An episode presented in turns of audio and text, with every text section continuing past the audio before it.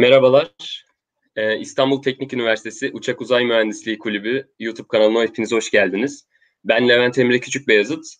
Ee, 2021'in ilk webinarında sizlerle beraberiz. Umarız çok güzel bir yıl olur. Ee, 2021'i çok güzel bir şekilde açıyoruz. A'dan Z'ye serimizin ikinci bölümünde uçak kazalarını ele alacağız. Fakültemizin değerli hocalarından doktor öğretim üyesi Hayri Acar'la beraberiz. Mutlu yıllar hocam, hoş geldiniz. Teşekkür ederim, hoş bulduk. Ee, hocam, hepimiz uzaktan eğitimdeyiz. Nasıl gidiyor? Sizin için zor mu? Bizimki gibi. Tabii ki e, ben iletişimle ders işleyen hoca olarak e, ekran karşısında anlatmak bana çok sıkıcı geliyor. Eminim öğrenci tarafında da e, adapte olmak zorlaşıyordur ders dinlerken. Ama başka çare yok mecburuz böyle bir sistemle devam etmeye. Mühim olan verimi en yüksek seviyede tutmak. Aynen öyle hocam. Umarız en kısa sürede yüz yüze eğitimi de alıştığımız şekilde geçeriz. Ee, bizim izleyicilerimizin çoğu zaten genel olarak fakültemiz öğrencileri. Biz sizi genelde tanıyoruz. Ee, ama tanımayanlar için sizi öncelikle isterseniz tanıyarak başlayalım. Eğitim hayatınız, e, çalışma alanınıza yöneliminiz vesaire tanımak isteriz sizi hocam. Ee, ben liseyi İzmir'de tamamladım. Ee, daha sonra 85 yılında e, İTÜ Uçak Mühendisliği'nde eğitime başlayıp 89 e, yılında mezun oldum. Ee, yüksek ve doktorayı yine İTÜ'de tamamladım ve daha sonra e, asistanken doktor öğretim üyesi olarak ders vermeye başladım 2000 yılından itibaren. Daha önceki test çalışmalarım deneysel aerodinamik e, biliyorsunuz Trisonik laboratuvarında çeşitli rüzgar tünellerimiz var. Bunları kullanarak akış analizi üzerine çalıştım. E, daha sonraki yıllarda işte uçuş mekaniği, uçak tasarımı derslerini vermeye başladım. İlgi alanım e, buraya kaydı. E, uçuş stabilite ve kontrol dersini de yaz döneminde e, veriyorum insan savaracı tasarımı, e, üretimi e, konularında e, uzmanlaştım. Bu konuda TÜBİTAK yarışmalarında DDK üyesi olarak görev yapmaktayım. Kısaca bu şekilde açıklayabilirim. Teşekkürler hocam. Bence gayet açıklayıcı oldu. Ee, arkadaşlarımız da izleyicilerimiz de gelmiştir. Artık yavaştan isterseniz e, konumuza geçelim. Tamam. Evet. Ben şimdi bir deneme yapıyorum. Ee, ekranımı görüyorsanız anlatıma başlayacağım. Görüyor musunuz şu, an? Anda? Evet hocam geldi ekranınız. Görüyoruz evet. sizi de ekranınızı da. Hiçbir evet. sıkıntı yok. Ee, ilk önce e, kulüp çalışanlarımıza e, teşekkür edelim. E, bu tür e, bakış açısını geliştirici konularda e, ders haricinde seminerler düzenlenmesi e, öğrencilerimiz için e, çok çok önemli e, bir faaliyet. E, bunun yanında pandemi ortamında e, belki e, ulaşılan kitle sayısı daha artıyor. Yani bu konuda bir avantaj olduğunu söyleyebiliriz. Sınıfta bir seminer yapmak yerine bu şekilde daha geniş bir kitleye e, ulaşımda sağlanabiliyor. E, UMK bu konuyla ilgili bir toplantı sırasında talepte bulunduğunda ben de e, uçak kazaları üzerine bir e, sunum yapabilirim demiştim. E, bugünkü e, konumuz bu şekilde e, ortaya çıktı. E, son 12 yılda yüze yakın e, davada bilirkişi olarak e, görev yaptım. E, dolayısıyla farklı konularda kazalar üzerine e, incelemeler yaptık, raporlar yaz, yaptık, yazdık. E, dolayısıyla e, burada aktaracağım bilgiler e, oranında bir e, özümsemesi şeklinde olacak. E, uçak kazaları aslında birçok nedene bağlı olarak gelişiyor. Çok geniş bir kapsamı var. E, birazdan göreceksiniz. E, ama son yıllarda e, özellikle teknolojik gelişmeler ve e, otoritenin getirmiş olduğu kurallar kapsamında kaza riski e, en düşük seviyelerde e, denilebilir. E, hani bir e, iğneyi iplikten ipliği iğneden geçirirken zorlanıyoruz. Bir uçak kazası için ipliğin neredeyse 3 iğneden geçecek şekilde olması, peşi sıra hataların üst üste gelmesiyle birlikte e, oluştuğunu artık e, söyleyebilirim. E, bugünkü e, sunum sırasında e, kulüp öğrencilerinin bana sormuş olduğu 10 soru e, ve benim hazırlamış olduğum 10 cevap şeklinde ilerleyecek. E, bundan sonra e, benim önemli bulduğum bazı ilave bilgiler aktarılacak.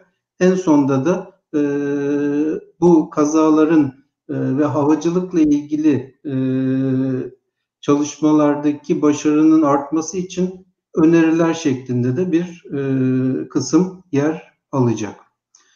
E, birinci sorudan başlayacak olursak, e, bir uçak evet. kazasının nedeni araştırılırken e, başvurulan yollar nelerdir? Tabii bunun için e, otorite e, yönlendirmesi gerekiyor. E, dolayısıyla uluslararası ve ulusal ölçekte e, sivil otoriterlerden faydalanarak bunun kurulması ve incelemenin yapılması gerekiyor. E, uluslararası olarak ICAO, e, International Civil Aviation Organization e, bununla ilgili sorumlu e, kuruluş. E, şu anda e, 190 üyesi bulunuyor ve 36 ülkenin maalesef Türkiye içinde yok konseyiyle birlikte kararlar alınıyor. Ve bizim bugünkü konumuzla ilgili en önemli görevi de bu taşımacılık faaliyetlerinin güvenli bir şekilde yapılmasını sağlamak. Ee, tabii ki başka görevleri de var. Kural koyucu bir e, kuruluş ama dediğim gibi bizim için şu andaki önemi güvenli uçuşu sağlamak e, şeklinde açıklanabilir. Yerel otorite olarak da Sivil Havacılık Genel Müdürlüğü e, benzer görevi üstleniyor Türkiye kapsamında. 1954 e, yılında kurulmuş e, ve ICAO standartlarını genelde kullanan bir kuruluş. Dolayısıyla yansıda görünen ve hava taşımacılığı kuralları şeklinde belirtilen 19 ekten oluşan dokümanlar SHGM tarafından da sadece ön ismi değiştirilerek kullanılmakta. E, kazalarla ilgili olan kısmı da ek 13 uçak kaza ve olay inceleme şeklinde aktarılmış durumda. Uçak kazası olduktan sonra e, en son rapor yazılıncaya kadar e, kurulların oluşması, ne tür e, incelemelerin yapılması gerekliliği şeklinde bilgiler buradan temin edilebilir. E, burada hem ICAO'nun hem de SGM'nin uçak kazası ile ilgili tanımları yer alıyor. Ee, özellikle ICAO'nun tanımına bakacak olursak bir kişinin seyahat amacıyla uçağa binip ininceye kadar geçen süre içinde oluşan olaylara karşılık geliyor. Hepsine kaza diyemiyoruz. Çünkü bazı durumlarda e, küçük hasarlar meydana gelebiliyor. E, o yüzden buna olay deniyor kaza ismi verilmiyor. E, ve bu kaza ile ilişkili tanımı kesinleştirmek için bakın hasar derecelendirme sistemi kullanılıyor. E, tam hasar, ağır hasar, hafif hasar, sınıfsız hasar şeklinde ki en alttaki hani küçük parça değişimiyle birlikte uçağın tekrar uçuşa devam edebileceği ölümün ve yaralanmanın olmadığı duruma karşılık geliyor ve bu olay olarak tanımlanıyor. Ama yukarıdaki hasar durumuna bağlı olarak e, ölüm ve yaralanma da söz konusu ise kaza sınıfına e, giriyor buradaki e, olay. E, bunun yanında yerel otorite olarak Sivil Havacılık Genel Müdürlüğü eskiden kendi yapmış olduğu görevi e, 2013 yılından itibaren e, bir kurula devretmiş durumda. KAİK Kaza Araştırma ve İnceleme Kurulu'na karşılık geliyor ve aynı Amerika'daki NTSB gibi e, sadece hava yolu değil işte karayolu, demir yolu ve deniz yolu kazalarına da bakan bir kurul bu. E, ve uçak kazası olduğunda e, kurulu oluşturmak ve kaza raporunu yazarak ilgili yerlere teslim etmek kayın görevi olarak karşımıza çıkıyor. E, ve bunun yanında istatistiki bilgileri de her sene e, kazalarla ilişkili olarak e, yayınlaması e, bekleniyor. Tabii burada e, şuna da dikkat etmek gerekir. Hani bir Türk e, hava yolu uçağı Türkiye içinde bir seyahat yapıyor, kaza meydana geliyor ve bu durumda e, kayık e, rapor yazımından sorumlu olarak karşımıza çıkıyor. Ama e, uluslararası bir uçak Türkiye'de kaza yaptığı durumda e, uluslararası otoritenden de yardım alarak uçağın üretici firmadan da temsilci alarak e, buradaki kurullar e, oluşturuluyor. Şimdi buradaki e, kurulla ilişkili hangi kişiler bulunması gerekir ait açıklamaları görüyorsunuz. Küçük bir kazada pilot, e, emniyet ve kaza kırım uzmanı, e, uçak mühendisi veya bakım uzmanı, eğer gerekliyse de eğer trafik e, uzmanı yani e, trafikle ilişkili bir kazaysa trafik uzmanı da görevlendirilebiliyor. Ama büyük bir kaza olduğu durumda kapsam genişletiliyor e, ve birçok ilave uzman, haberleşme, meteoroloji, hareket ve yer işletme uzmanı gibi e, kişiler ilave edilebiliyor. Bunun yanında eğer bir bombalama olayı varsa hani kimyasal etkileşimler nedeniyle o konuda da uzmanlar işin içine e, alınabiliyor. Kazanın tipine göre e, buradaki uzmanlar gerekli olmayan uzmanlar kurula eklenebiliyor. E, bu kurulun görevi nedir dersek ilk önce olay yerinde güvenlik önlemlerinin alınması gerekiyor ve harici hiçbir kimsenin kaza bölgesine girmemesi gerekiyor e, ki e, delil eksiltmesi yapabilirler. E, o yüzden e, bu önemli. E, daha sonra analizler yapılıyor kazanın tipine bağlı olarak. Birazdan onların detayını gireceğiz. e, analizler bittikten sonra, e, tetkikler bittikten sonra enkazın kaldırılması, ön raporun hazırlanması ve e, sonunda da bir ana raporun hazırlanıp ilgili yerlere teslim edilmesi şeklinde belirleniyor. Bunu birçok kez duyacaksınızdır e, çalışma ortamında. E, buradaki rapor, kaza raporu sorumlunun bulunması hedefiyle değil arkadaşlar. Özellikle aynı kazanın bir daha tekrarlanmamasını sağlamak amacıyla e, hazırlanmakta.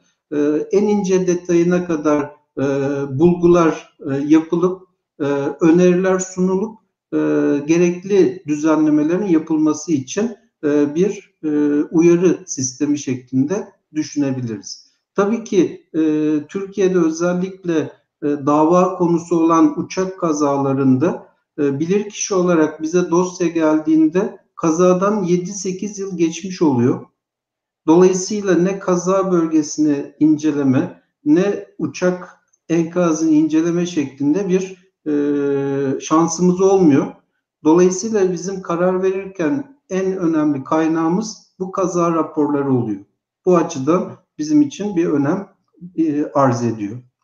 Şimdi çok fazla detaya girmeden bir kaza kırım e, şeması e, burada yer almakta e, ve e, kısa kısa örnekler sunarak e, aktaracağım. İşte e, kurulun oluşturulması, ilk müdahale, e, gerekli önlemlerin alınması, yangın incelemesi, bir kazada yangın varsa en önemli risklerden biridir. E, dolayısıyla yangın riskinin minimuma indirilmesi gerekir. Buna ait önlemlerin alınması gerekir. Benzin sızıntısı olabilir, yağ sızıntısı olabilir, hidrolik sızıntısı olabilir. Bunlar e, yangına neden olabilir. E, bunların detaylı bir şekilde incelenmesi gerekiyor. E, bunun yanında enkaz sahasında incelemeler yapılıyor. E, işte fotoğraflama yapılıyor, parçalar toplanıyor. Parçaların nerede olduğu da, kazadan sonra parçalanarak nereye kadar gittiği üzerine bilgiler e, detaylı olarak kaydediliyor. Daha sonra bakım onarım kaynaklı bir hata var mı yok mu kazada buna yönelik incelemeler yapılıyor.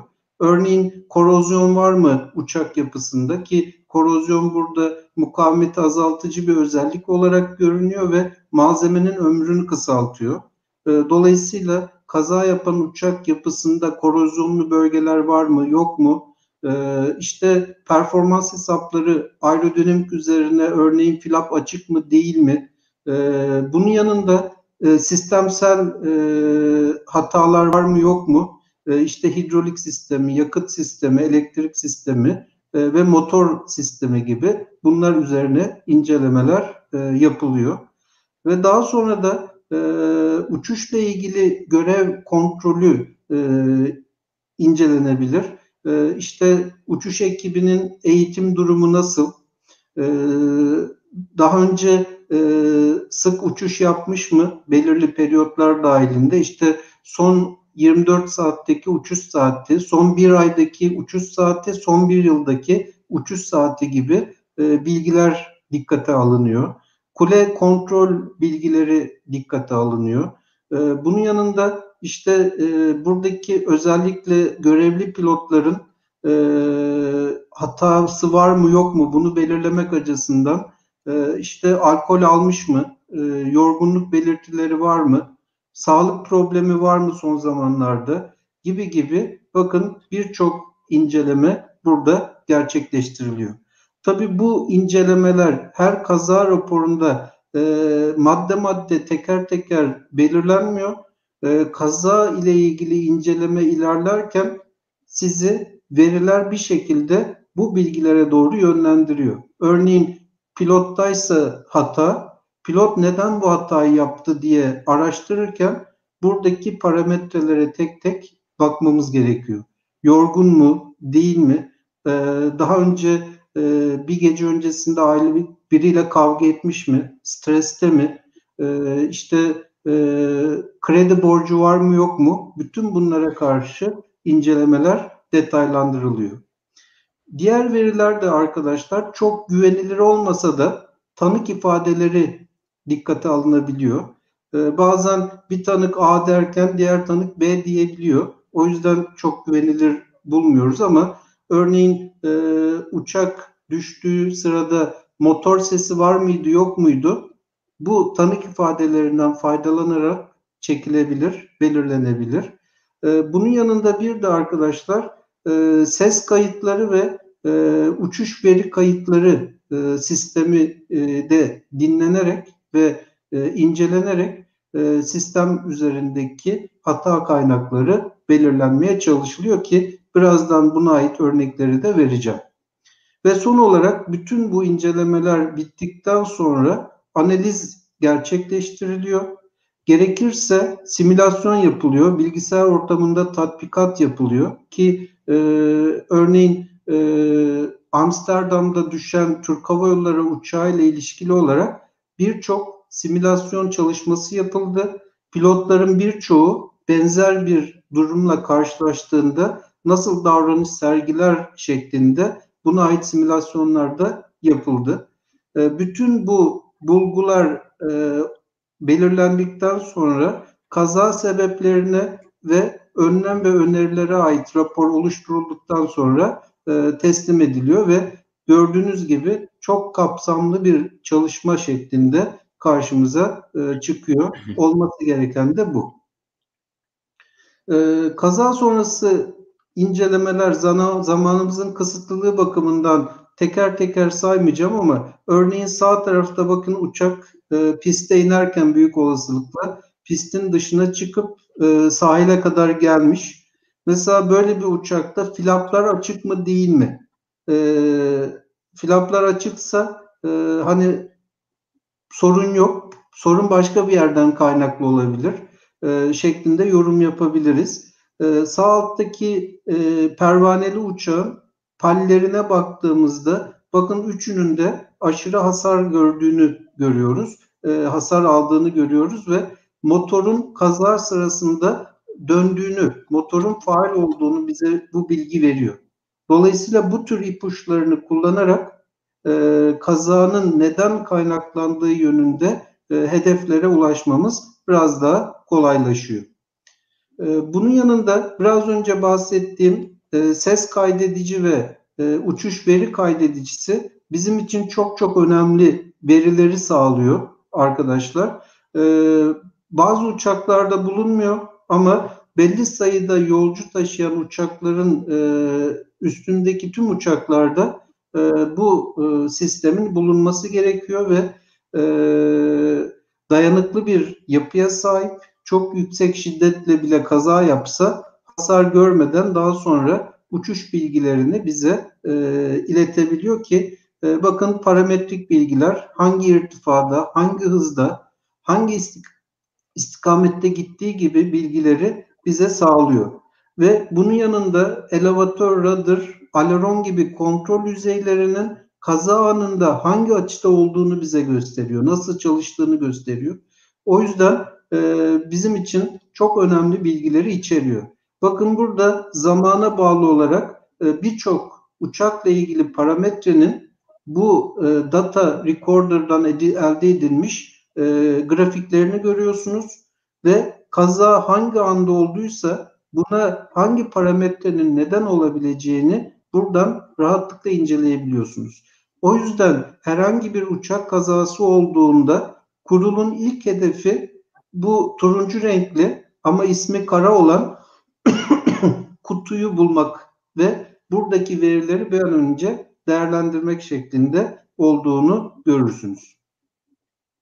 Bazı uçak kazalarında arkadaşlar e, bu tür platformlar kurularak bulunan uçak parçaları yerleştirilerek buradan da bir sonuca ulaşmak mümkün ki buradaki uçak e, Güney Afrika Cumhuriyeti'nde bombalama sonucunda e, bombanın patlaması sonucunda kazaya uğrayan bir uçak ve bunu ancak işte bu şekilde birleştirerek hasarlı bölgenin hasar tipine bağlı olarak karar vermişler.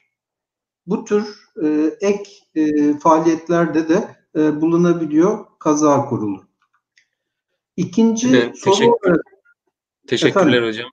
Ee, ben şöyle ufak bir şey gireceğim. Ee, kara kutu uzun süre dayanabiliyor sanırım değil mi? Evet. Hani ne kadar süreyle biz o bilgiler bozulmadan elde edebiliyoruz? Bu e, şeyle ilgili olarak eğer e, karada bir kaza olduysa e, bunun şeyi yok, sınırı yok. Ama denizde e, bir e, kaza olduğu sırada suyun altına veya denizin altına girdiği sırada uçağın bunun e, tam tarihini bilmiyorum ama iki yıllık bir dayanım süresi olduğunu biliyorum. E, artı eksi ay olabilir ama iki yıllık bir süre boyunca su sızdırmazlığı sağlıyor ve siz ona ulaştığınızda bu bilgiye de ulaşmış oluyorsunuz.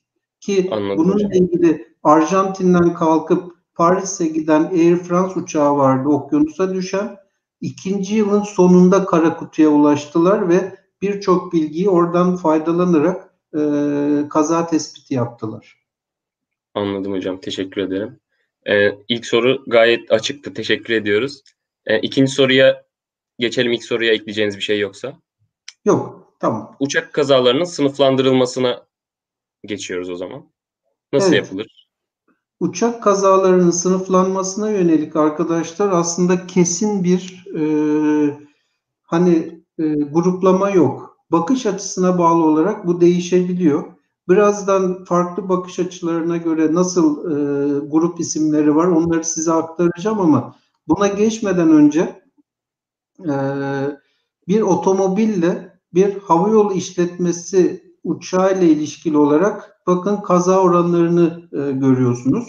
7.6 milyonda bir, e, 52.6 milyonda bir. Havayolu ile seyahat sırasındaki kaza riski otomobile göre çok çok çok daha düşük olduğunu e, görüyoruz ki bu 95 ile 2004 yılları arasındaki kazalardan elde edilmiş veri. 2021 yılında bu verinin e, olasılığın daha da düştüğünü söyleyebilirim uçaklar için. Burada ilave bir bilgi daha aktarmak istiyorum. E, uçak yaşına göre kaza oranlarını gösteriyor bu grafik. İlk kuşak mor çizgili dağılıma baktığımızda ilk üretim yıllarında ve 30 yıldan sonraki ömürleri sırasında kaza riskinin çok çok yüksek olduğunu görüyoruz. Şimdiki kuşak siyah çizgiyle aktarılan ise çok daha düşük seviyelerde kaza oranı. Bu da yeni nesil uçakların e, güvenliğinin çok daha yüksek olduğunu bize söylüyor ki bu da sertifikasyon şartlarıyla birlikte sağlanıyor. Yıllar geçtikçe, kazalar oldukça sertifikasyon şartları da buna göre e, evriliyor ve e, bu şekilde düşük seviyelere indiğini söyleyebilirim. E, bakın burada güvenlik önlemleri, çıkarılan dersler, modern teknoloji ve pilotların eğitim seviyesi, bakım onarım çalışanlarının eğitim seviyesiyle birlikte bu kaza riskinin oldukça düşük seviyelere düştüğünü görüyoruz. Şimdi bakın burada bir adet gruplama yapılmış. Nedir bunlar dersek?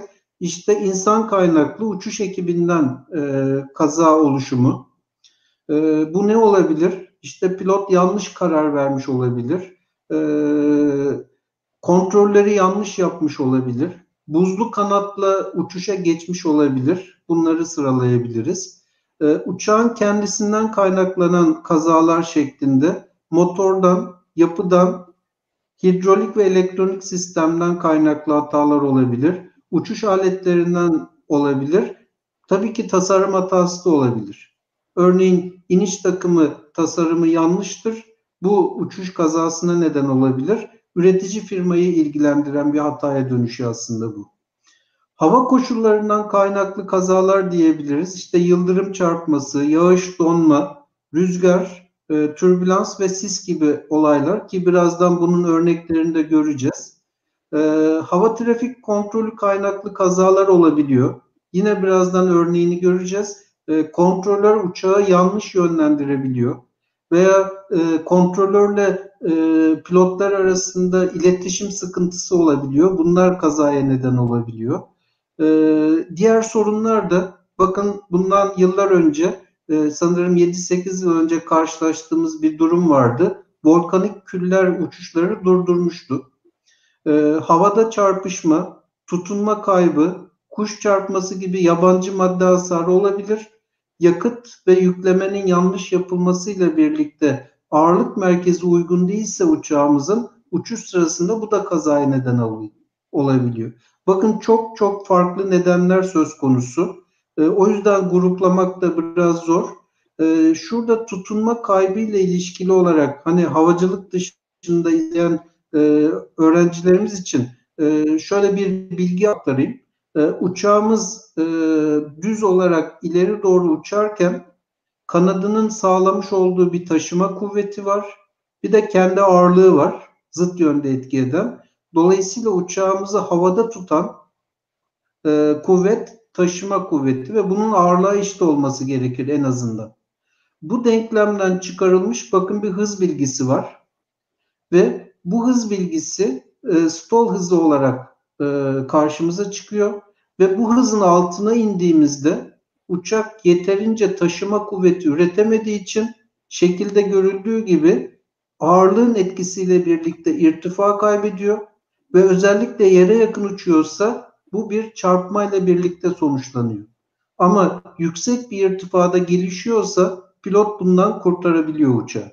O yüzden tutunma kaybı dediğimizde e, stall hızına göre hızımızın düşük olduğunu anlamamız gerekiyor ve e, pilotların uçuş sırasında hiçbir zaman bu hızın altına düşmemesi gerekiyor normal şartlarda. Bir başka sınıflandırma grubu burada aktarılmış arkadaşlar. Bakın bakım ve onarım, pilotaj, malzeme, idari ve diğer faktörler şeklinde de e, bunlar e, ayrılmış. Mesela biraz önce e, hava ile ilişkili olanlar meteorolojik katkı şeklinde burada isimlendirilmiş. E, burada da yine e, bakın bir başka gruplandırma söz konusu. E, hangi yıl olduğunu şu anda bilmiyorum ama e, uçuş ekibi en fazla %56 oranında bir kazaya neden olduğunu görüyoruz. bu dilimlemeye göre. Araç kaynaklı %17, hava koşulu kaynaklı %13, diğer dediğimiz küçük etkiler %6, bakım onarım %4, hava trafiği kontrolü de %4 gibi bir değerle karşımıza çıkıyor. Bu şekilde sınıflıyoruz buradaki kazaları. Burayı geçeceğim. Ee, hocam Hı. şimdi uçak e, uçuşun bazı evreleri var. Ee, evet. Bizde kazaların en çok hangi sebeplerden meydana geldiğini az önce gösterdiniz. Genelde insan hatalarından dolayı. Peki evet. e, hangi evrelerde meydana geliyor? Biz baktığımız zaman iniş ve kalkış hareketleri de meydana geldiğini görüyoruz. Peki bunun sebebi ne? Neden seyir esnasında değil de iniş ve kalkışta meydana geliyor daha çok? Evet, şimdi bununla ilgili hemen bir e, uçuş evrelerini gösteren e, grafik aktaracağım. İşte e, taksi, piste kalkış, e, pistte kalkış koşusu, sonra pistten teması geçip tırmanma uçuşu, seyir uçuşu, sonra alçalma ve iniş safhası şeklinde gruplandırılmış durumda. E, bir çevrim olarak bunu düşünebiliriz ticari uçak için. Aşağıda bunun de daha detaylı e, çizimini görüyorsunuz. İşte nasıl tırmanacak, kademeli bir tırmanma, nasıl yata uçuş yapacak, hangi irtifalara çıkacak bunların detaylarını görüyorsunuz. Şimdi bu uçuş evrelerine göre bakın e, pistten kalkış ve kazanın en çok olduğu yerlerden biri e, tırmanmaya geçiş kısmı zaman bakımından tüm uçuşa göre yüzde ikilik bir dilimi içeriyor. Aynı şekilde alçalma ve yere inme safhası da yüzde dörtlük bir dilim içeriyor ve bu yüzde altılık dilim içinde neredeyse çok kısa bir süreye karşılık geliyor. Yüzde 61'lik ölümlü kaza oranları e, karşımıza çıkıyor. Bakın yüzde 14 kalkışta, yüzde 47'de e, inişte olmak üzere bu safhada gerçekleştiğini e, görüyoruz. Bunun aslında birçok nedeni var. Birazdan onlara örnek olarak e, nedenleri şekiller göstererek aktaracağım size. Ama buradaki en büyük risk arkadaşlar e, neden kazanın çok olması e, bu bölgede oluyor sorusunun cevabı da bununla ilişkili aslında. E, limit hızlarda uçuyoruz. Hani biraz önceki e, stol hızını bahsettik. Dolayısıyla bu bölgelerde bu hıza çok yakınız. Dolayısıyla herhangi bir dış etki bu hızın altına düşmemizi ve uçak irtifa kaybında da direkt yere çarpmasına neden olacak şekilde geliş, geliştiriyor olayı. Bu nedenle e, buradaki e, risk oldukça fazla. Yata uçuşta uçak stola girse bile pilotun e, bundan kurtarma olasılığı bulunuyor uçağı. Ama yere yakın uçuşta böyle bir e, şans yok. E, bu e, kısımda da bakın neden kazalar meydana geliyor. Kontrollü uçuşta yere çakılma. Yani e, uçak pilotun kontrolü altında fakat bir nedenle e, yere çakılıyor. Kontrol kaybetme ve e, pist güvenliği şeklinde en fazla kazaların bu e, maddelerde gerçekleştiğini görüyoruz ki kazaların %67'si ölümlerin de %78'ine karşılık geliyor. E, birazdan onlarla ilgili detay bilgileri de aktaracağım. Şimdi örnek olarak bu nedenlerden bir tanesi kanat ucu girdabı. Dolayısıyla bir pistten kalkış yaparken veya piste iniş yaparken bizden önce giden uçağın kanat ucu girdaplarından etkilenecek şekilde yakınlaştıysak bakın bu uçağımızın taşıma kaybıyla birlikte irtifa kaybetmesine ve yere çakılmasına neden oluyor. Dolayısıyla burada time e, yani zaman aralığı bırakmamız gerekiyor öndeki uçakla. Onun yaratmış olduğu girdabın etkisinden kurtulmak için e, zaman aralığı bırakmamız gerekiyor. Bakın burst dediğimiz yukarıdan aşağıya doğru gelişen bir rüzgar yapısı. Şu sağ tarafta da gördüğünüz gibi e, uçak kalkış hareketini yaparken bu üstten gelen rüzgarla birlikte taşıma kaybıyla yere çarpabiliyor. Atmosferik bir özellik. E, buna dikkat etmek gerekiyor. Yan rüzgar, yine rüzgar etkisi bakın. Her uçağın e, pistten kalkış yaparken veya iniş yaparken yan rüzgar limiti var. Onun üstünde bir yan rüzgar varsa uçağın inmemesi veya kalkmaması gerekiyor. Bakın burada crab landing dediğimiz yengeç inişi şeklini görüyorsunuz. Rüzgara doğru uçak kendini yönlendiriyor ama piste doğru hareket ediyor. Bakın şuradaki fotoğrafta da hala rüzgara paralel bir gövde var ama piste indiğinde düz gitmesi gerekiyor ve o anda piste paralel hale getirip uçağı pilot bu şekilde indirebiliyor. Bu sırada kazalar olabiliyor ve sağ taraftaki gibi bakın e, bu e, rüzgar etkisiyle birlikte dengesizlik e, uçağın kanadının yere çarpmasına ve kaza oluşturmasına neden olabiliyor. Arkadan rüzgar en son Sabiha Gökçen e, havalimanında oluşan kazada arkadan rüzgarla birlikte uçak piste iniş yapmaya çalışırken aslında inmemesi gerekiyor. Pilotaj hatası olarak görünüyor. Ama e, inmeye çalıştığı durumda yere temas hızı yüksek olduğu için durma mesafesi yükselmiş ve pist yeterli olmadığı için o sırada uçak duramadığı için pist bittiği yerde bakın şu tümsekten atlayıp bir kazaya neden olmuştu.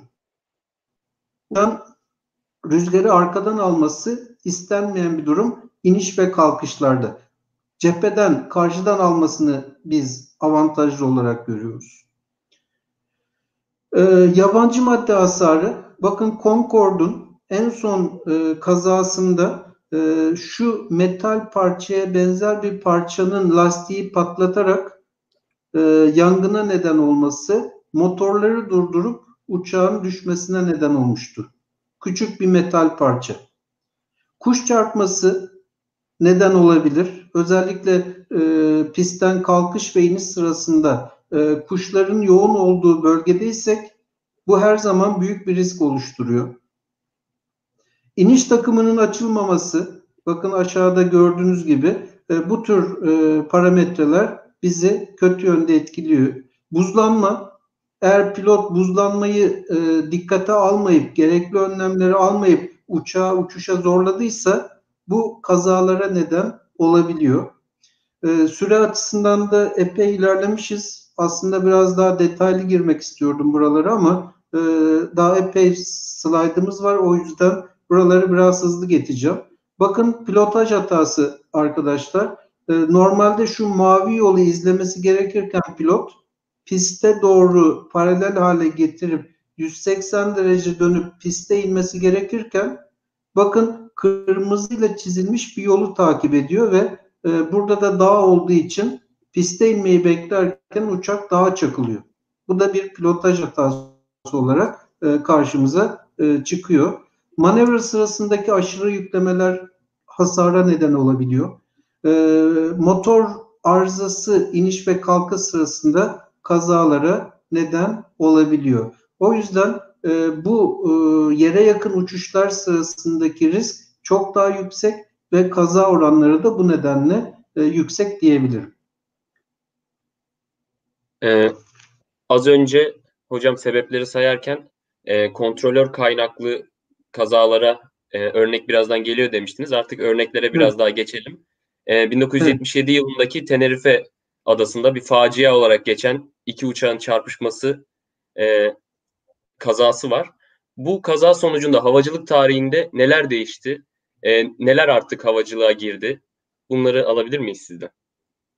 Tabii ki. Bu kazada arkadaşlar e, o anki dünyanın en büyük, en fazla yolcu taşıyan uçağı Boeing 747 ve e, aynı tipteki iki uçağın çarpışmasıyla birlikte 583 kişinin kaybedildiği e, bir e, havacılık tarihinin en kötü kazası olarak bunu e, nitelendiriyoruz. E, bir olayla karşılaşmış durumdayız. E, şimdi e, çok fazla detaya girmeden kabaca aktaracak olursak bu kazanın nedenini e, aslında e, Kanarya Adası'na e, bu uçaklar inecekken e, bir terörist saldırı nedeniyle bu Los Rodeos havalimanına uçaklar yönlendiriliyor. Havaalanı da küçük olduğu için bu büyük uçaklarla e, organizasyon zorluğu yaşıyor. Radar yok e, pistte. Hani uçakların nerede olduğunu gösteren bir radar sistemi de yok. E, örneğin buradaki e, kalem uçağı bakın kırmızı hattı izleyerek pistin sonuna kadar taksi yolu değil pisti kullanarak 180 derecelik dönüş yapıp kalkışa hazırlanıyor. O sırada e, Penem uçağı da mavi ile gösterilen kısımda yine pisti kullanarak pistin sonuna gitmeye çalışıyor kalkış amaçlı olarak ve e, kontrolör diyor ki e, C3 yolundan dışarı çık taksi yolundan ki e, buradaki e, kalem uçağı kalkış yapabilsin. Fakat pilot bunu anlamıyor. İletişimde zorluk yaşıyorlar kuleyle ve C3'ten dönmek zor olduğu için C4'ten dönmeyi tercih ediyor o sırada. Ama karşıdan gelen kalkış için hızlanan uçakla tam bu noktada çarpışıp bu kazaya neden oluyorlar. Ki buradaki e, kazayla ilişkili olarak e, kuleyle iletişim e, önemli sorunlardan bir tanesi. Bir diğer sorun ise atmosferik. Sis e, bastırıyor ani olarak e, pisti ve dolayısıyla ne kule uçakları görebiliyor radar olmadığı için ne de uçaklar birbirlerini görebiliyor. Bu da önemli bir etken olarak karşımıza e, çıkıyor. E, yakıt e, fazla yüklenmiş olarak uçuşun başlangıcında olduğu için e, yangınla birlikte hasarın şiddeti artıyor ve bu büyük kaza meydana e, geliyor. Bakın burada e, enkazı görüyorsunuz. E, 61 kişi e, şanslı olarak kazadan kurtuluyor ki e, buradaki e, iki pilotun kurtulması e, en önemli mucizelerden biri. E, uçağı son anda yönünü değiştirerek e, pilotların e, hayatta kaldığını görüyoruz bu kazada. İlginç noktalardan biri de bir tek Türk var. Uçuş görevlisi olarak burada bulunan ve o da kaybediyor. Nedenler de burada aktarılmış durumda biraz önce belirttiğim gibi.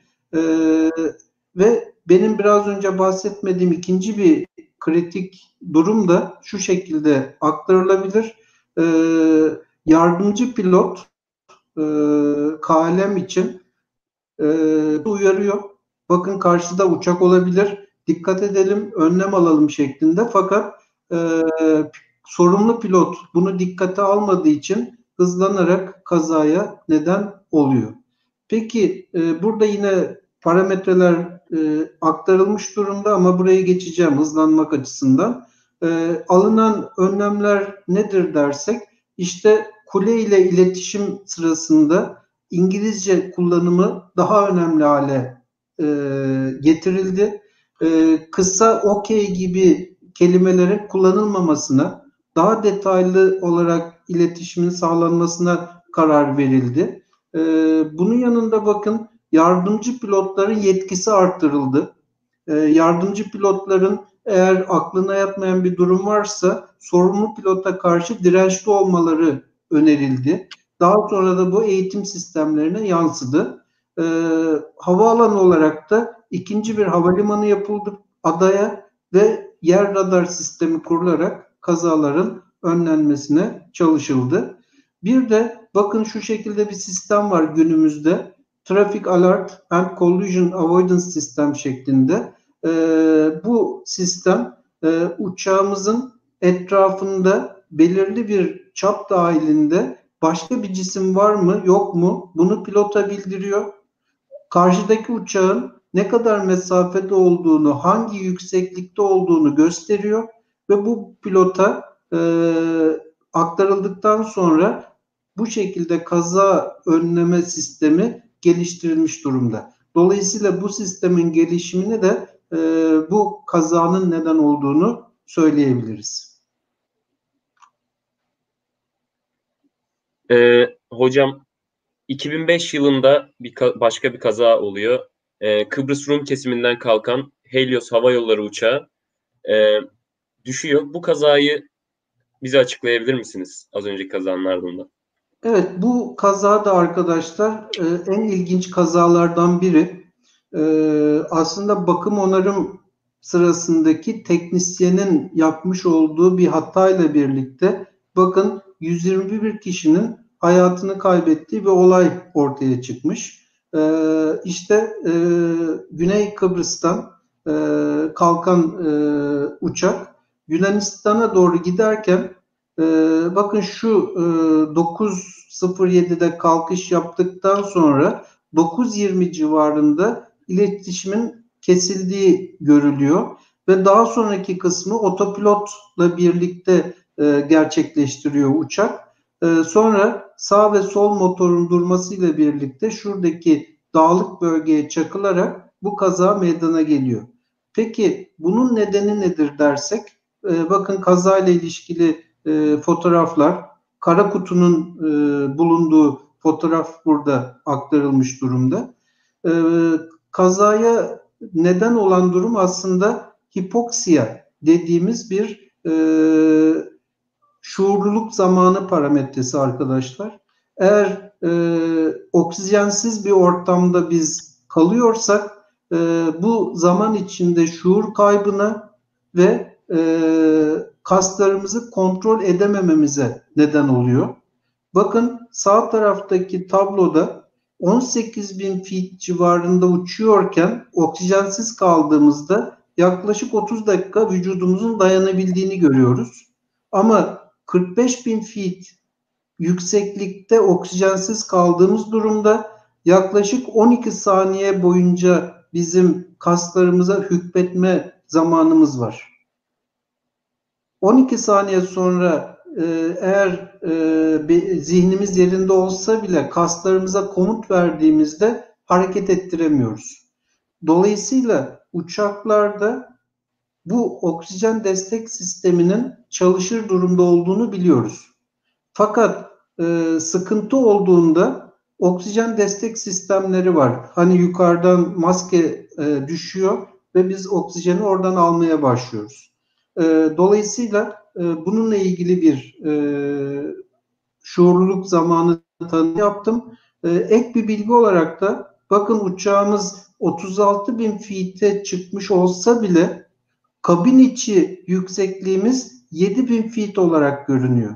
Yani biz 7 bin veya 8 bin feet'in üstüne çıktığımız durumda kural gereği kabinin içinde 8000 feet'teki oksijen seviyesini tutmamız gerekiyor. Ama bu sistem çalışmazsa işte 36 bin metre e, fitte bu olay gerçekleşirse bakın 45-30 saniye arası bir müdahale zamanımız var. Ve uçaklar e, böyle bir sorunla karşılaştığında çalışmak üzere çalıştırmak üzere oksijen tüpleri ve maskeleriyle birlikte donatılmış durumda sertifikasyon şartları gereği. E, ve bakın e, pilotların kullandığı e, tüplü oksijen destek sistemi direkt oksijen veriyor ve bir saat boyunca destek verebiliyor. Bizim yolcuların destek sistemi maskeli olan ise aslında kimyasal olarak depolanmış durumda. Gerekli olduğu durumda oksijeni verecek şekilde kimyasal etkileşime giriyor ve 12 dakika boyunca bize bu desteği veriyor. O halde pilotun böyle bir durumda e, oksijensiz durumla karşılaştığında hemen alçalıp 8000 metreye inip oradaki e, en yakın piste ulaşması bekleniyor. Şimdi bu bilgileri aktardıktan sonra uçaktaki havalandırma sistemini sağlayan bunun çalışım e, çalışmasını kontrol eden bakın şuradaki bir anahtar ve otomatik konumda manuel konumda. Bu uçak bakıma alındığında teknisyen tarafından manevle alınmış ve uçuşa verildiğinde unutulmuş. Dolayısıyla uçak kalkarken, tırmanırken e, oksijen sistemi devreye girmiyor ve belirli bir süre oksijensiz kaldıktan sonra kabin ve kokpit içeridekiler şuurlarını kaybediyor. İşte en son haberleşmenin şurada olduğu belirtilmişti ve bu noktadan sonra artık uçak kendi kendine giderek buradaki kazaya neden oluyor. Bu ilginçlikte bu şekilde e, yorumlanabilir. Bu uçak kazasından sonra bakın e, Güney Kıbrıs'ta bir güvenlik birimi kurulmuş. E, Boeing üretici firma olarak böyle bir durumla karşılaştığında yani manuelde kaldığında pilotları uyaracak yeni bir sistem geliştirmiş. Hem görsel hem de işitsel olarak pilotu uyarıyor. Bakın e, bu sistem devrede değil diye e, şeklinde açıklayabilirim. Ee, teşekkürler hocam. Şöyle araya gireyim hemen. Ee, arkadaşlar e, sorularınız varsa bizim sorularımız bittikten sonra hocamız onları da cevaplandıracak. Şimdiden yazabilirsiniz yorumlara. E, sizin sorularınızı biz direkt ekrana yansıtacağız. Hocamıza soracağız. E, şimdi devam edelim hocam bizim sorularımızla. Tabii. E, siz sebeplerini sayarken uçak kazalarının tasarım hatasından da bahsettiniz. E, ben şunu sormak istiyorum. Yakın zamanda bir e, Boeing 737 MAX uçaklarının bir sorunlar silsilesi yaşanmıştı. E, tekrarlı uçak kazaları yaşandı. E, hatta sonrasında çekildi. Tekrar şu an havadalar diye biliyorum. Yakın zamanda yine uçmaya başladılar. Evet. Bunları biraz bize açıklayabilir misiniz? Neden oluştu? Tabii. Sonraki süreç ne oldu? Ee, şimdi arkadaşlar ilk başta şöyle bir bilgi aktarayım bu konuyla ilgili olarak. Ee, yeni bir uçağın sıfırdan tasarlanıp sertifikasyonlandırılıp uçuşa geçmesi çok çok pahalı bir olay. Boeing ve Airbus bile böyle bir e, seçeneği devreye sokmak yerine eski üretim uçaklarda modifikasyon yaparak daha az masrafla daha ekonomik bir uçuş sağlayan yeni e, nesil uçaklar üretmeye çalışıyor. Ve Boeing 737 MAX de bu şekilde e, geliştirilmiş. Bakın e, 1967'de başlamış 737 ailesi uçuşa e, halen günümüzde devam ediyor. E, 53 yıl geçmiş. Ama bakın yıllar bazında 200, 300, 400, 500, 800 gibi yeni versiyon numaralarıyla birlikte e, aktarılmış. Şimdi gövde, kanat, kuyruk gibi yapıları değiştirmeden uçağımızı modernize etmenin en önemli yolu günümüzde motorların yeni nesillerle birlikte değiştirilmesi. Boeing 737 MAX'in de yaşamış olduğu problemler tamamen buradan kaynaklı. Ki Airbus'la karşılaştıracak olursak e, bakın e, Airbus 320 benzer uçak serisi için e, kanatla yer arasındaki mesafe Boeing 737'ye göre daha büyük. Yani Boeing 737 uçağını yeni motorla birlikte e, üretime sunarken buradaki mesafe, hacim oldukça küçük. Ve aşağıda bakın eski nesil sol tarafta Boeing 737 uçağının motor bölgesini görüyorsunuz. Sağ tarafta da yeni nesil motorla birlikte görüyorsunuz ve gözümüze çarpan şu motor büyümüş, çapı büyümüş ve yere yakınlığı benzer tutmak amacıyla yukarı doğru kaydırıldığını görüyoruz. Bakın sol tarafta motorun üstüyle kanat hizası arasında bir boşluk var ama burada bunun olmadığını görüyoruz. Buna yandan bakacak olursak da soldaki eski nesil, sağdaki yeni nesil motor hem çap olarak büyüdüğünü hem uzunluk olarak arttığını ve kanada bu nedenle biraz ön tarafa ve yukarı doğru kaydırılarak monte edildiğini görüyoruz. Yukarı ve öne kaydırılması. Bu şekilde motorla ilgili çalışma yapılırken özellikle yüksek hücum açılı o düşük hani stol hızı civarında uçarkenki durumlarda bu motor yapısı taşıma kuvveti üretmeye başlıyor ve bu taşıma kuvveti de buradaki burun yukarı moment etkisiyle birlikte eski uçağın yani eski versiyon uçağın e, sağlamış olduğu moment dengesini bozuyor.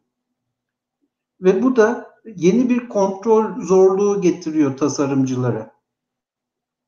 Bakın bu e, etki nedeniyle burun yukarı bir moment oluştuğunu görüyoruz. İşte özellikle yüksek açı, hücum açılı ilk tırmanma fazındaki uçuş sırasında Boeing bu sorunu yeni bir tasarımla değil de yeni tasarım ne olabilirdi? Yatay kuyruğu büyütüp bu momenti bu şekilde dengeleyebilirdi. Ama onun yerine yeni bir sertifikasyon gerekliliği getirdiği için yatay kuyruğu değiştirmek ben bunu bir bilgisayar yazılımıyla birlikte kontrol ederim demiş ve MCAS dediğimiz manevra karakteristik destek sistemini uçağa monte etmiş. Bu sistem buradaki hız irtifa bilgisini ve hücum açısını kontrol ederek bilgisayar yazılımı herhangi bir sorun ortaya çıktığında yatay kuyruktaki kontrol yüzeyimiz elevatöre açı vererek bu momenti dengelemeye çalışıyor. Tamamen e, bu sistem bu şekilde çalışıyor. Fakat bu sistemin çalışması sırasında iki tane bakın büyük kaza oluyor. 2018 yılında 189 kişinin öldüğü Lion Air kazası ve 2019 yılında Etopya e, Hava Yolları'nın kazası orada da 157 kişinin öldüğünü görüyoruz. Ve bu sistem biraz önce aktardığım gibi uçak verilerinden faydalanarak sıkıntı olduğunda bu e, destek sistemiyle birlikte kontrol yüzeylerini hareket ettirerek bu momenti dengelemeye çalışıyor. Fakat şuradaki e, grafiğe bakacak olursak 23.20'de kalkış yapan uçak oldukça kararsız bir yapı sergiliyor ve toparlayamayıp 12 dakika sonra düştüğünü görüyoruz. Ve düz bir hat olması gerekirken bu uçuş hattının bakın sürekli bir kararsızlık yaşandığını görüyoruz. Aynı şekilde e, bu kazada da 4 dakika sonra bir e, yere çarpma söz konusu oluyor. Ve bu MCAS sisteminin e, hücum açısıyla koordinasyonunda bir problem olması nedeniyle bu kazaların oluştuğunu görüyoruz. Yani bu sistem yeterli doğrulukta çalışmıyor ve tamamen sistem arızası nedeniyle uçaklar düşüyor. Bu sistem e, sırasında pilotlara da doğru eğitim verilmediği ortaya çıkıyor. Eksik eğitim verildiği ortaya çıkıyor. Dolayısıyla böyle bir sıkıntı yaşandığında aslında pilotun sistemi devreden çıkarıp kendisinin kontrolüyle birlikte kazayı engelleyebilme durumu da varmış. Bu sonuçta e, bu uçağın bakın fazla detaya girmeyelim ama e, kazalardan sonra sırasıyla e, Çin olsun, Kanada olsun, Amerika en sonunda üretici ülkenin e, yere çektiğini e, ve daha sonra bu MCAS sistemindeki düzenlemelerle birlikte tekrar bu otoriteden izin aldığını ve en sonunda 29 Aralık'ta yani 2-3 gün önce ilk uçuşunu tekrar gerçekleştirdi. Böyle bir serüven e, gelişti bu uçak için. Teşekkürler hocam. Ee, artık örneklerimizin sonuncusuna gelelim. Ee, 2009 yılında Türk Hava Yolları'nın e, Şipol kazası e, oluşuyor. 1951 sefer sayılı uçuş. E, bu kaza neden oluyor? Biraz da bizden bir kazaya bakalım. Evet arkadaşlar bu kazanın gelişimi de aslında e, Türk Hava Yolları olması bakımından e, daha üzücü. Şöyle ki e, uçaklarla ilgili kaza istatistikleri e, çok çok önemli parametre. Bizde belki o kadar dikkat edilmiyor ama işte yurt dışında bilet alırken e, havayolu şirketi güvenilirliği önemli bir parametre seçim için. Şimdi bu uçak arkadaşlar 6 metre hatası nedeniyle düşüyor. Başlangıçta belirtelim ve 9 kişinin ölümüyle gerçekleşen bir kaza burada meydana geliyor. Uçak bakın havaalanına çok yaklaşmışken Şipol havaalanına onun 1.6 kilometre öncesinde şu düz alana çarptığını görüyoruz. Peki bu nasıl gelişti dersek arkadaşlar e, uçaklarda kullanılan altimetre iki farklı sistemle çalışıyor. Bir tanesi radyo altimetre, diğeri de basınç altimetresi. Radyo altimetre özellikle uçağın yere yaklaştığı durumlarda yere sinyal gönderip yansımasını okuyarak çalışıyor. Basınç altimetresi ise bulunduğumuz irtifadaki basınç, e, statik basınç değerinden faydalanarak e, belirliyor.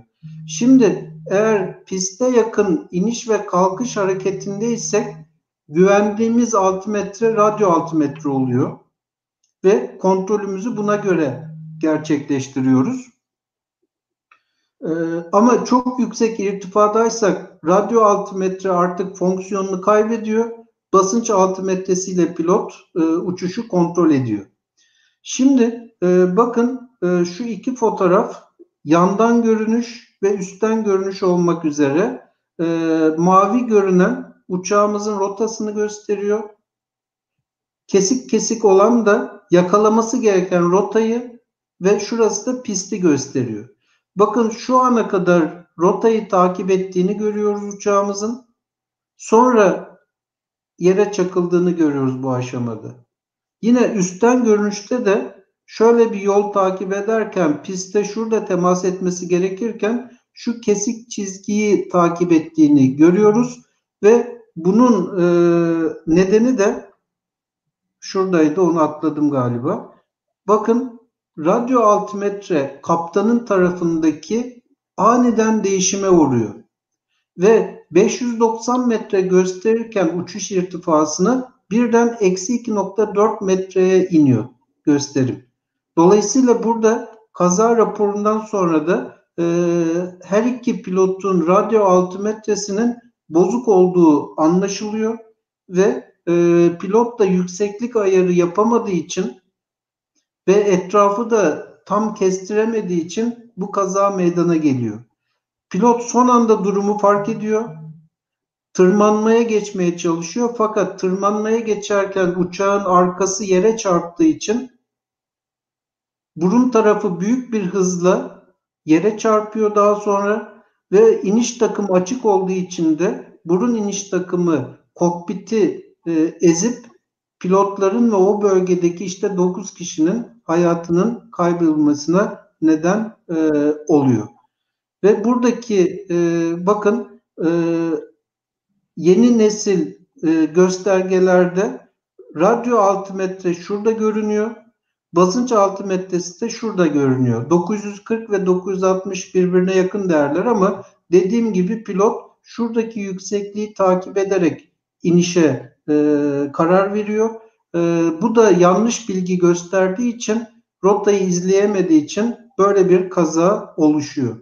Ve daha sonra FTR e, verileri incelendiğinde bakın son 25 uçuş saatinde bu sistemin iki defa arıza yaptığını da tespit ediyor ve dolayısıyla burada su, suç üretici firmaya doğru yönleniyor. Ama pilotlara da bir e, atıf yapılıyor. E, daha dikkatli olup önlemi önceden alıp kazayı önleyebilirdi şeklinde de bir yorumda bulunuyorlar. Teşekkürler hocam. Ee, Şipol kazasıyla da örneklerimizi bir kenara bıraktık. Her sebepten ufak ufak örnekler aldık. Çok teşekkürler. Bir saat dört dakika geride kaldı ve en başladığımız e, izleyici sayısından iki misline kadar çıktık. Çok güzel bir seminer oluyor. Çok teşekkürler hocam. E, şu ana kadar verdiğimiz örneklerdeki uçak kazalarının ve e, çoğunun, her hepsinin sonuçta siz de değindiniz. Sertifikasyon süreci sürekli e, söylediğiniz bir alan. Sürekli değindiniz sertifikasyona. E, nasıl etkisi oluyor bu kazaların sonuçlarının, raporlarının sertifikasyon süreçlerine? Evet, şimdi bu soruya cevap vermeden önce arkadaşlar aslında bu tür kazalarla ilgili hep şu yorum yapılır. Havacılıkta kurallar kanla yazılır.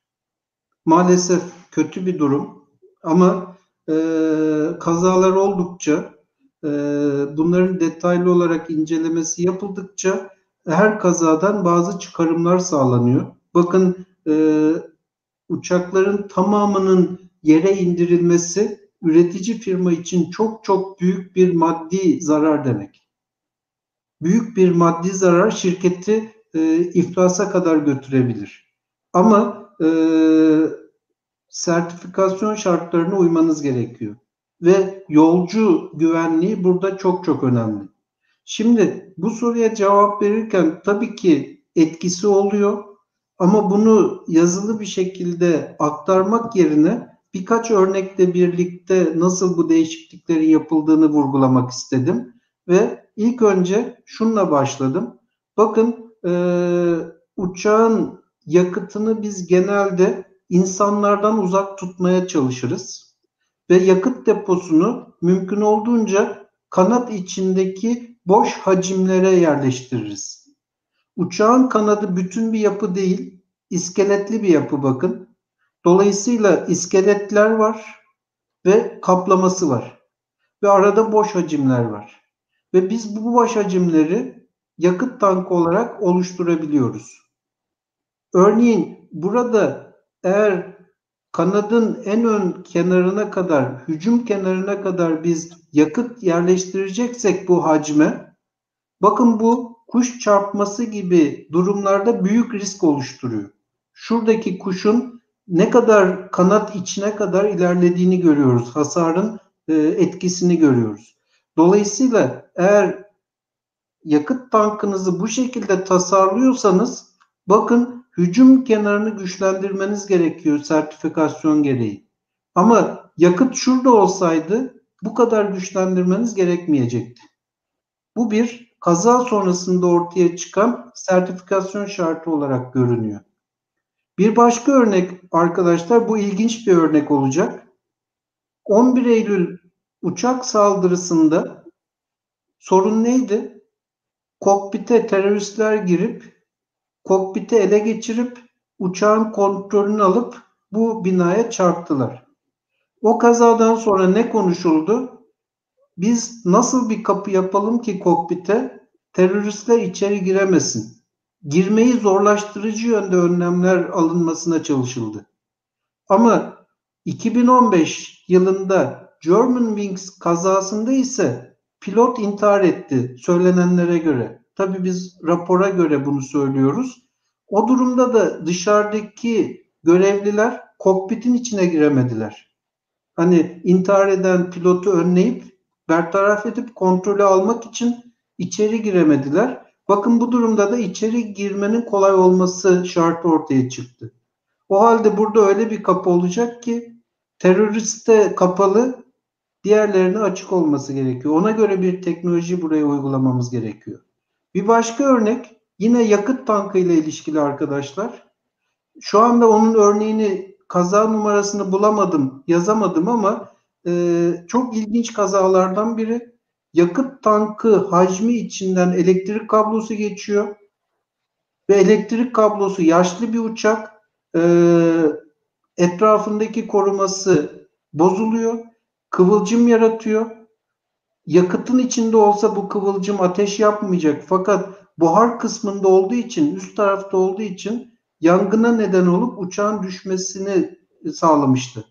Dolayısıyla bu kazadan sonra bu yakıt tankı hacmi içinden elektrik kablolarının geçirilmesi yasaklandı. Şeklinde örnekleyebilirim. Bunu geçeyim. Ee, şöyle devam edelim hocam. Kaza araştırmasında e, yapılıyor. Son, sonuçta bir raporlama çıkıyor. Ve bu rapor sonucunda mekanik bir hata keşfedilirse e, aynı uçak modelinin kullanılmasını nasıl etkileniyor? E, bu 737 MAX örneğiyle aslında birleştirilebilir? Evet, e, burada ben farklı bir kazadan esinlenerek soruyu cevaplamak istiyorum. Bakın Google'a Godzilla Bite diye yazarsanız, Godzilla ısırığı diye yazarsanız bu Aloha Hava Yolları'nın e, 88'de yaşamış olduğu kaza ile ilgili bilgiler gelecektir. Bu tam da bu soruya örnek olarak verilebilir aslında. E, peki e, neden böyle bir e, kaza oluştu diye baktığımızda bakın ana neden metal yorulması. Tabii ki üretici firma uçağı imal ettikten sonra her elemanı için bir ömür biçiyor. İşte şu kadar e, yıl kullanılabilir, şu kadar uçuş saati kullanılabilir veya şu kadar çevrim sayısında kullanabilir şeklinde. Fakat bazı yan etkiler nedeniyle bu ömür kısalabiliyor. Bu üretici firmanın hatası da olabilir, çevresel etkiler de olabilir. Burada ikisi birleşmiş arkadaşlar. Bu uçak e, kullanıcısı şirket nem oranının yüksek olduğu bölgelerde kullanıyor. Ve bakın ekonomik servis ömrü 20 yıl olan bu uçakta e, şöyle bir sorun meydana geliyor. O soruna geçmeden önce şu bilgiyi aktarmam gerekir. Bakın uçağın e, gövdesinin sarı ile gösterilmiş kısmı basınçlandırılmış alan olarak ifade edilmiş. Uçağın gövdesinde biz canlıların olduğu yeri iklimlendirmemiz gerekiyor. Hani 8000 feet'teki değerde tutmamız gerekiyor demiştim biraz önce. Kargo kısmının bir bölümü e, insanların, yolcuların olduğu bölüm, kabin ve kokpit olmak üzere biz burayı iklimlendiriyoruz. Bakın bu da bize büyük bir sorun getiriyor aslında. İçeride yüksek basınç var. 8000 feet'teki değer. Ama biz 40 bin feet'te uçuyorsak dışarıdaki basınç çok çok az ise şu üstteki şekilde olduğu gibi basınçlı kap gibi görev yapıyor uçağımız ve dışarıya doğru zorlanıyor. Hani filmlerde görüyoruz kapı açıldığında bir delik açıldığında her şey dışarı doğru emiliyor. Onun nedeni işte bu. İçerideki yaşam şartlarındaki basınç dışarıdaki çok düşük basınç, yüksek irtifalardaki. İşte bir uçak pistten kalkıp 40 bin feet'e çıkıp tekrar indiğinde çevrimsel olarak bu yüklemeye maruz kalıyor. Ve 20 yıl boyunca dayanması gerekirken bu sistem burada çok daha önceden iflas etmiş. Bakın biraz önceki uçağın o ısırık atılmış bölgesi şu taralı bölge. Ve oradaki uçak plakaları da gövde plakaları da perçinlerle birlikte birleştirilmiş durumda. Ve bu plakalar arasını epoksi malzemeyle doldurmuş üretici firma. Perçin bağlantılı plakalar arasında da epoksi maddesi var. Ama bu epoksi tam ara hacmi doldurmadığı için uçak nemli bölgede uçarken de e, tuzla yapının e, reaksiyona girmesiyle birlikte beklenen ömrünün çok daha altında kısa bir sürede bu şekilde bir hasar meydana geliyor. Bu oldukça önemli bir e, hasar. Bir kişi hayatını kaybediyor bu kazada e, ama oldukça 60 küsüre yakın yaralı olduğunu da e, belirtmekte fayda var. Peki ne oldu bunun sonucunda? Bakın havayolu şirketi cezalandırıldı. Üretici firma için büyük bir yük getiren tüm yapısal bakım prosedürleri yenilendi ve üretici firma yapısı, yapısal tasarımda iyileştirmeler yaptı. Yeni bir epoksi kullanarak daha dayanıklı hale getirdi e, bu sistemi. E, bu şekilde bir örnekle bunu cevaplayabilirim. Teşekkürler hocam. Ee, bizim soracağımız son soruya geçiyoruz. Ee, ardından sizin cevabınızın ardından e, arkadaşlarımızın, izleyicilerimizin sorularını alacağız. Ee, günümüzde artık otonom sistemler iyice yaygınlaşıyor ve e, şunu sormak istiyorum hocam. Otonom sistemler insan kaynaklı kazaların önüne ne derece geçebiliyor? Şimdi bunun için arkadaşlar ilk önce bir tanım yapmak gerekiyor. Otonom, otopilot ve kararlılık destek sistemleri nelerdir? E, bakın uçağımız taksiyle kalkış yapıp tırmanıp yatağa uçuş, dönüş, piste iniş ve tekrar taksiyle aprona gelişi bir çevrim olarak düşünecek olursa taksi ve kalkış iniş hareketi dışında geri kalan tüm uçuş evreleri otomatik olarak bilgisayar yazılımıyla birlikte gerçekleştirilebiliyor. Yatağa uçuş olsun, dönüş hareketi olsun, e, piste yaklaşma, tırmanma olsun. Bunlar bizim için büyük bir olanak. Bakın e, hem daha düzgün uçuş hareketleri sağlayabiliyoruz. Manevralar istenilen seviyede oluyor. E, bozuntular meydana gelirse kararlılık destek sistemi bunları baskılıyor. E, etkin hale gelmesini engelliyor. E, ve bütün bunların sonucunda pilot iş yükü azalıyor. Şu anda öyle bir duruma geldik ki pilot hani pistten kalkışı ve piste inişi sağlıyor. Bu otopilot sistemi dışında bir de acil durumda müdahale ediyor. Nedir acil durum? Örneğin birazdan bir örneğini vereceğim. E, sistem çalışmadığı durumda problemin nereden kaynaklandığını tahmin edip hemen ona göre bir aksiyon yapması gerekiyor. Bu açıdan pilot daha e, zinde oluyor. Sürekli uçuşla uğraşırsa, uçuş hallerini düzenlemeye çalışırsa ani durum karşısındaki tepkisi kötü olabiliyor. Bu bakımdan bu sistemler bizim için büyük bir avantaj sağlıyor. Kaza riskini de en aza indirgemenin yollarından biri de bu. Bunun yanında mesela eğer stall limiti koyarsak pilot istese de stola sokamıyor uçağı.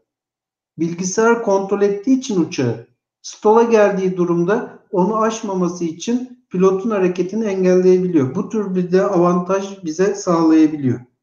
Bakın birçok desteğinden bahsettim.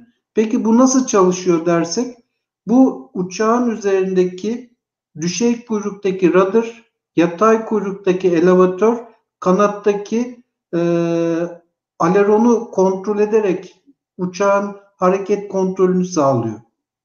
Piste iniş yaparken flapların çalışmasını, iniş takımının açılmasını, kapanmasını sağlıyor. Motor kontrolünü yapabiliyor. Ek taşıma tertibatlarından hücum kenarındaki slat elemanlarını hareket ettirebiliyor.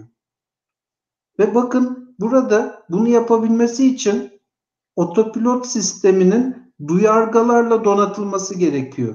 İşte hız göstergesi, altimetre, yükseklik bilgisi, basınç bilgisi, ivme bilgisi, konum bilgisi, yön bilgisi bütün bunlar duyargalarla birlikte e, uçakta bilgi olarak buradaki bilgisayara aktarılıyor. Bilgisayar uçuş sırasında bütün verileri dikkate alıp herhangi bir sıkıntı olduğunda bakın elevatöre, alerona, radara, flaba, hız frenine, iniş takımına ve motora komutlar göndererek bu kontrolü sağlıyor. Bu oldukça önemli. Ve aşağıdaki çevrimle birlikte bu elemanlara bilgi gönderiyor. Örneğin hızda bir ya da altimetrede bir hata oldu. Alt, yüksekliği değiştirmek için elevatöre uygun şiddette komut gönderiyor. Bakın piste yaklaşma evresi düz uçuş yaparken elevatörü yukarı kaldırıp e, pardon aşağı indirip süzülüşe geçmesi gerekiyor. Sonra da elevatöre ters yönde hareket verip piste inmesi gerekiyor. Ve aşağıda da bakın elevatöre giden kontrolleri görüyorsunuz. Tam geçiş aşamasında girişte ve çıkışta elevatör kontrolüyle bu inişin otomatik olarak gerçekleştirildiğini görüyoruz. Şimdi bu şekle baktığımızda çok çok önemli görevleri yerine getirdiğini, kaza riskini azalttığını görüyoruz. Ama bir de şimdi e, yüzdeler cinsten bakalım. Yaklaşma aşamasında gözle görerek yaklaşma yüzde 41'lik bir kaza oranına denk geliyor. Ve aletli iniş sistemleri ve sistem kalitesi arttıkça yüzdelerin düştüğünü görüyoruz. En iyi yaklaşma sisteminde bakın yüzde 1.7'ye kadar kaza oranının düştüğünü görüyoruz. Bu açıklayabilir bu soruyu. Ama bunun yanında risk yok mu dersek bir de o gözle baktıracağım burada. Bakın dört motorlu bir uçağımız bir motoru arıza yaptı.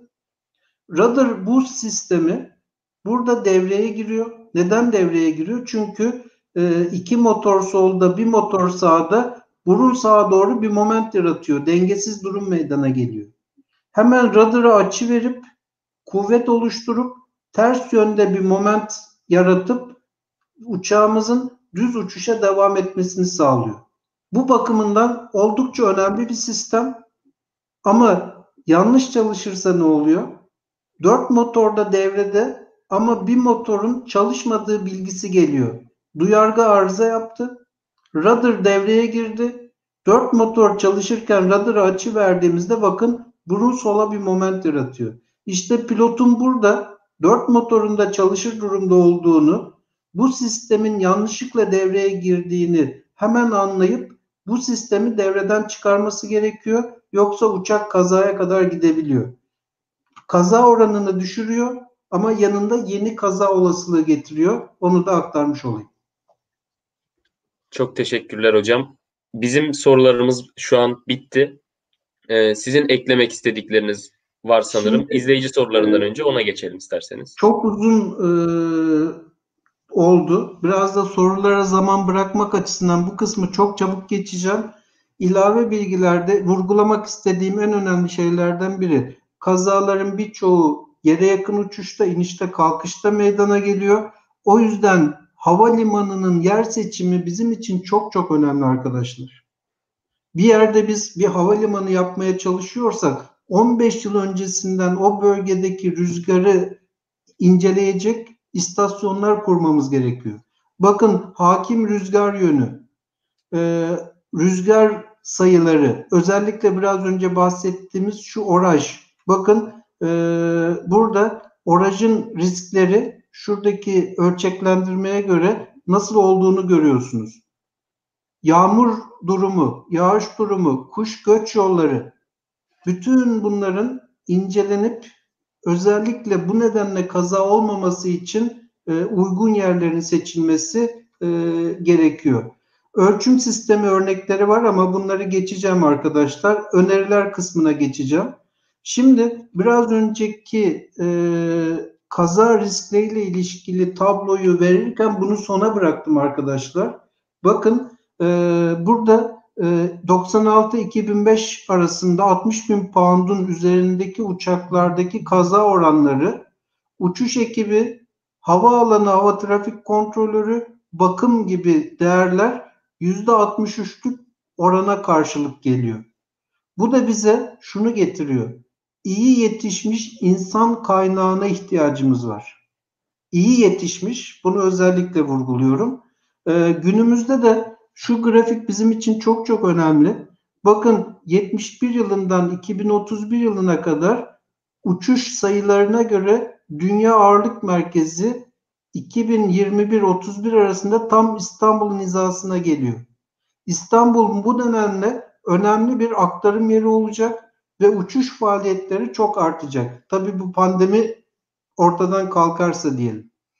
Ve bu durumda gerçekten uzmanlara ihtiyacımız var ve e, konusunu iyi bilen uzman çalışanlara ihtiyacımız var ve bu uçak kazalarıyla bu gözlükle baktığımız durumda ders programlarımızın hani uçuşa elverişlilik ve sertifikasyon, uçak kaza kırım incelemesi gibi e, seçmeli derslerle de çeşitlendirilmesi gerekiyor. Mezunlarımızın bu konularda da bilgi alması gerekiyor. Son olarak da bunu aktarmış olayım arkadaşlar. Teşekkürler hocam. Ee, şimdi ben görebiliyorum yorumlarda birçok soru sorulmuş. Arkadaşlarımız e, bize getirecek soruları ben ekrana. Siz bana aktarırsanız. Çok teşekkür ediyorum öncelikle. Ee, uçak hareket halindeyken yıldırım düşmesi ne tür hasarlara yol açar diye ilk sorumuzu sormuş olalım. Şimdi yıldırım düşmesiyle ilgili olarak bir de şunu ben belirteyim burada. Hani uçak kazalarıyla ilgili bir e, anlatım yapıyorum size ama bu demek değildir ki ben her konuda çok iyiyim.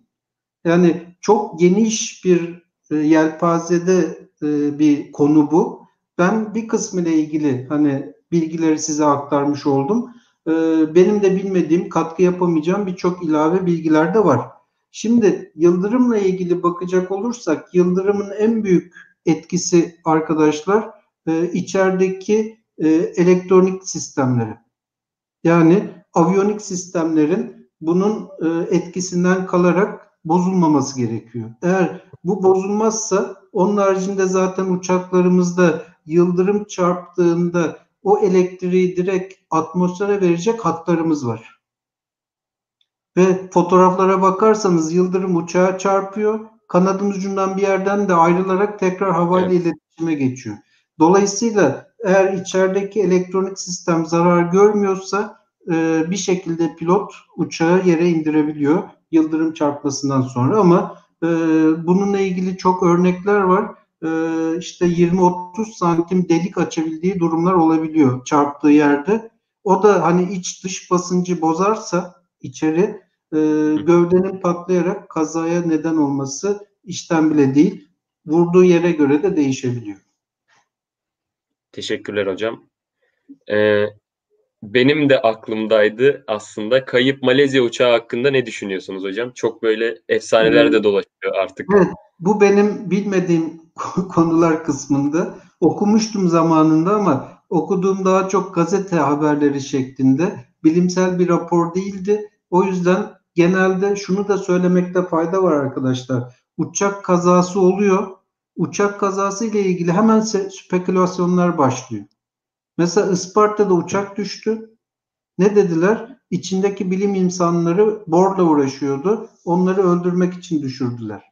Ama kazayı inceledik baktık başka şey çıktı. Yani dolayısıyla e, bilmediğim bir konu. O konuda fazla yorum yapamayacağım. Teşekkürler hocam. Ee, küçük uçakların kazaları büyük uçak büyük yolcu uçaklarının kazaları gibi mi araştırılıyor? Farkları nelerdir?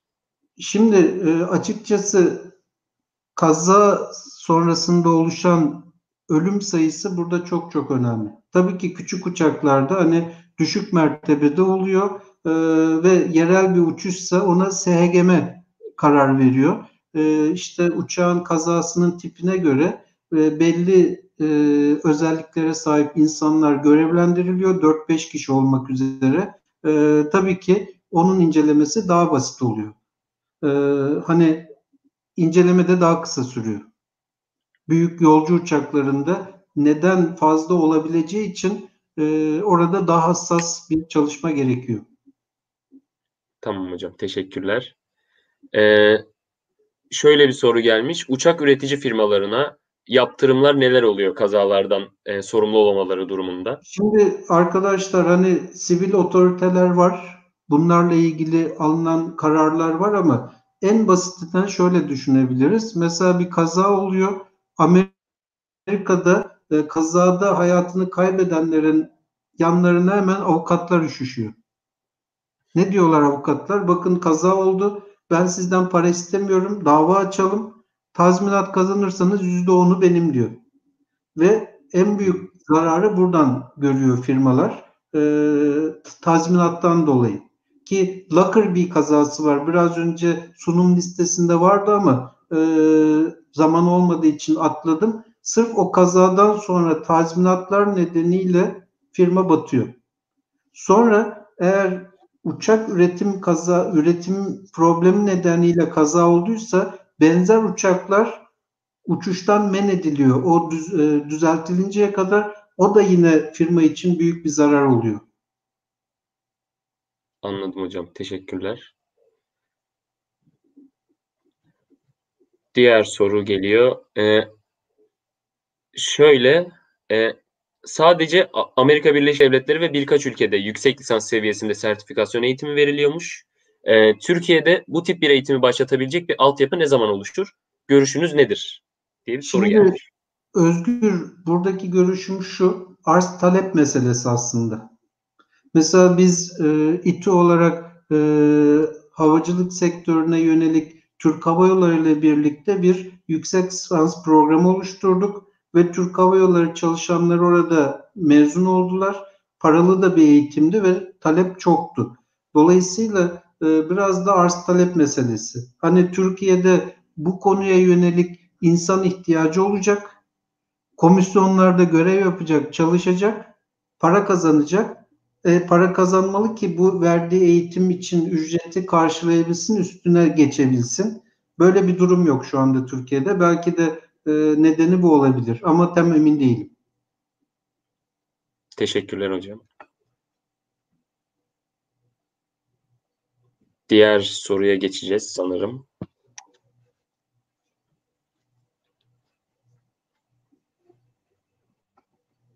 Evet. Ee, tasarımın sertifikasyonu için e, Sivil Havacılık Genel Müdürlüğü ve sektörde bir birikim oluştuğu kanaatindeyim. E, bunun akademiye nasıl aktarabiliriz? Teşekkürler demiş. Ee, Özgür, e, buradaki görüşüm de şu aslında. E, SHGM bu konuda yetkin değildi.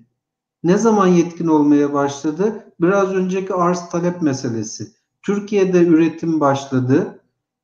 Üretim sonucunda sertifikasyon ihtiyacı ortaya çıktı. SHGM bunu yapacak. Onun e, gerekli eğitimlerle birlikte e, eleman oluşturması ve bu tasarım üretim çalışmasını denetleyip onay vermesi gerekiyor. Dediğim gibi e, bu da aslında sivil havacılıkla ilişkili. Mesela Türkiye'de şu anda hani TAİ'de askeri uçaklar yapılıyor. E, işte e, insan hava araçları yapılıyor ama bunlar sertifikasyon istemiyor. Dolayısıyla e, TAİ e, Hürkuş için e, gerekli olmadığı halde SHGM sertifikasyon üzerinden gitti. Hani yurt dışına da satabilmek e, şartı oluştuğu için. Dolayısıyla bunlar ne kadar artacak talepler SHGM de ona göre eleman yetiştirip bu konuda çalışma yapacak. Mesela bununla ilgili ilk sertifikasyon kurulunu hocalardan oluşturdu. Ben de onun içindeydim. Ee, Ankara'ya SHGM'ye gidip bir hafta boyunca e, işte EASA'dan gelen hocaların eğitimini aldık. En sonunda bize sertifika verildi. Ama ondan sonra başka arkadaşlar çalışmıştır belki ama ben bir hiçbir çalışmada görev almadım. Öyle duruyor. Teşekkürler. Hocam başka sorumuz yok. E, yorumlardan da. Ben kendi adıma, kulüp adına ve tüm izleyiciler adına çok teşekkür ediyorum. E, çok güzel bir yayındı. E, çok iyiydi gerçekten. Çok bilgi aldık. Sorularımıza da kesinlikle cevap bulduk. E, çok teşekkür ediyorum geldiğiniz için. İyi Öncelikle ki geldiniz. Bizim görevimiz hani e, öğrencilerimizin her konuda ufkunu açabilmek. Yani bütün dersler işte kazaların tamamen e, eğitimini vermek değil. Hani burada ufak da olsa e, belki bu konuya ilgi duyacak ileride. Ne tür işler yapılıyor bu e, çalışmalarda? Onu size aktarmak istedim. E, çeşitliliğinizi arttırmak istedim. E, bir kısmı da kaldı ders notlarımın süre kısıtlaması nedeniyle ama inşallah daha sonra yine bir araya geliriz. Ben de çok memnunum böyle bir faaliyete katılıp sizlere ulaştığım için. Çok sağ olun hocam. O zaman e, yayını kapatalım yavaş yavaş. E, izleyicilerimize de çok teşekkür ediyoruz. E, kaydı zaten YouTube sayfamızda paylaşılacak kanalımızda. Çok teşekkürler. E, iyi akşamlar diliyorum. O iyi zaman. akşamlar. Hepinize Tekrar sağlık. mutluyum. Arkadaşlar. Sağlıcakla kalın. Size de